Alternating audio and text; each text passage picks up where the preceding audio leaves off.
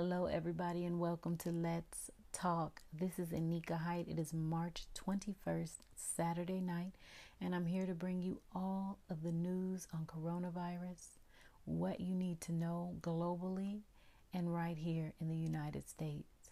I'm broadcasting live from California where we are on lockdown. Although it's a lockdown situation, we're still able to move freely.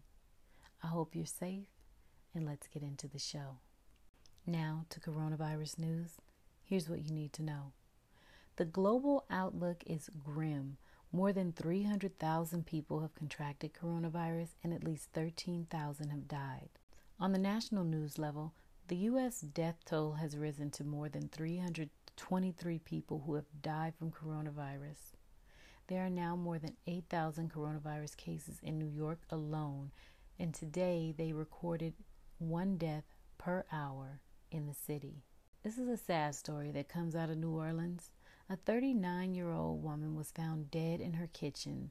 Her coronavirus test from four days earlier still had not come back. Natasha Ott felt sick on March 10th. She had a slight fever, and her employer only had a handful of tests for the new strain of coronavirus on hand. She initially passed on the chance to take one because they told her she was low risk for the serious disease. After her recovery strung along, she decided to take a test, but before the results came in, it was too late.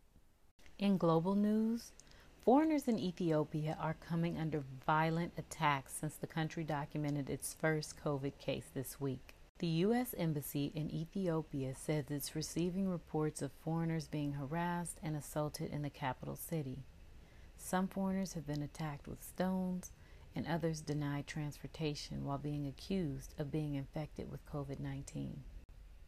Italy reported nearly 800 more deaths Saturday in what has been the biggest one day jump since the outbreak. Singapore shuts its borders to short term visitors and those transitioning through the aviation hub. South Korea confirms nearly 100 new coronavirus cases. In sports and entertainment, FedEx Field, home to the NFL Washington Redskins, is now a coronavirus testing site. DJ D Nice held club quarantine today on Instagram with over 50,000 live viewers from the hip hop community. As the renowned DJ spent on the ones and twos everybody from the entertainment and hip hop community fell through, but there were some surprise guests, including Michelle Obama, Russell Simmons, Usher, and Will Smith.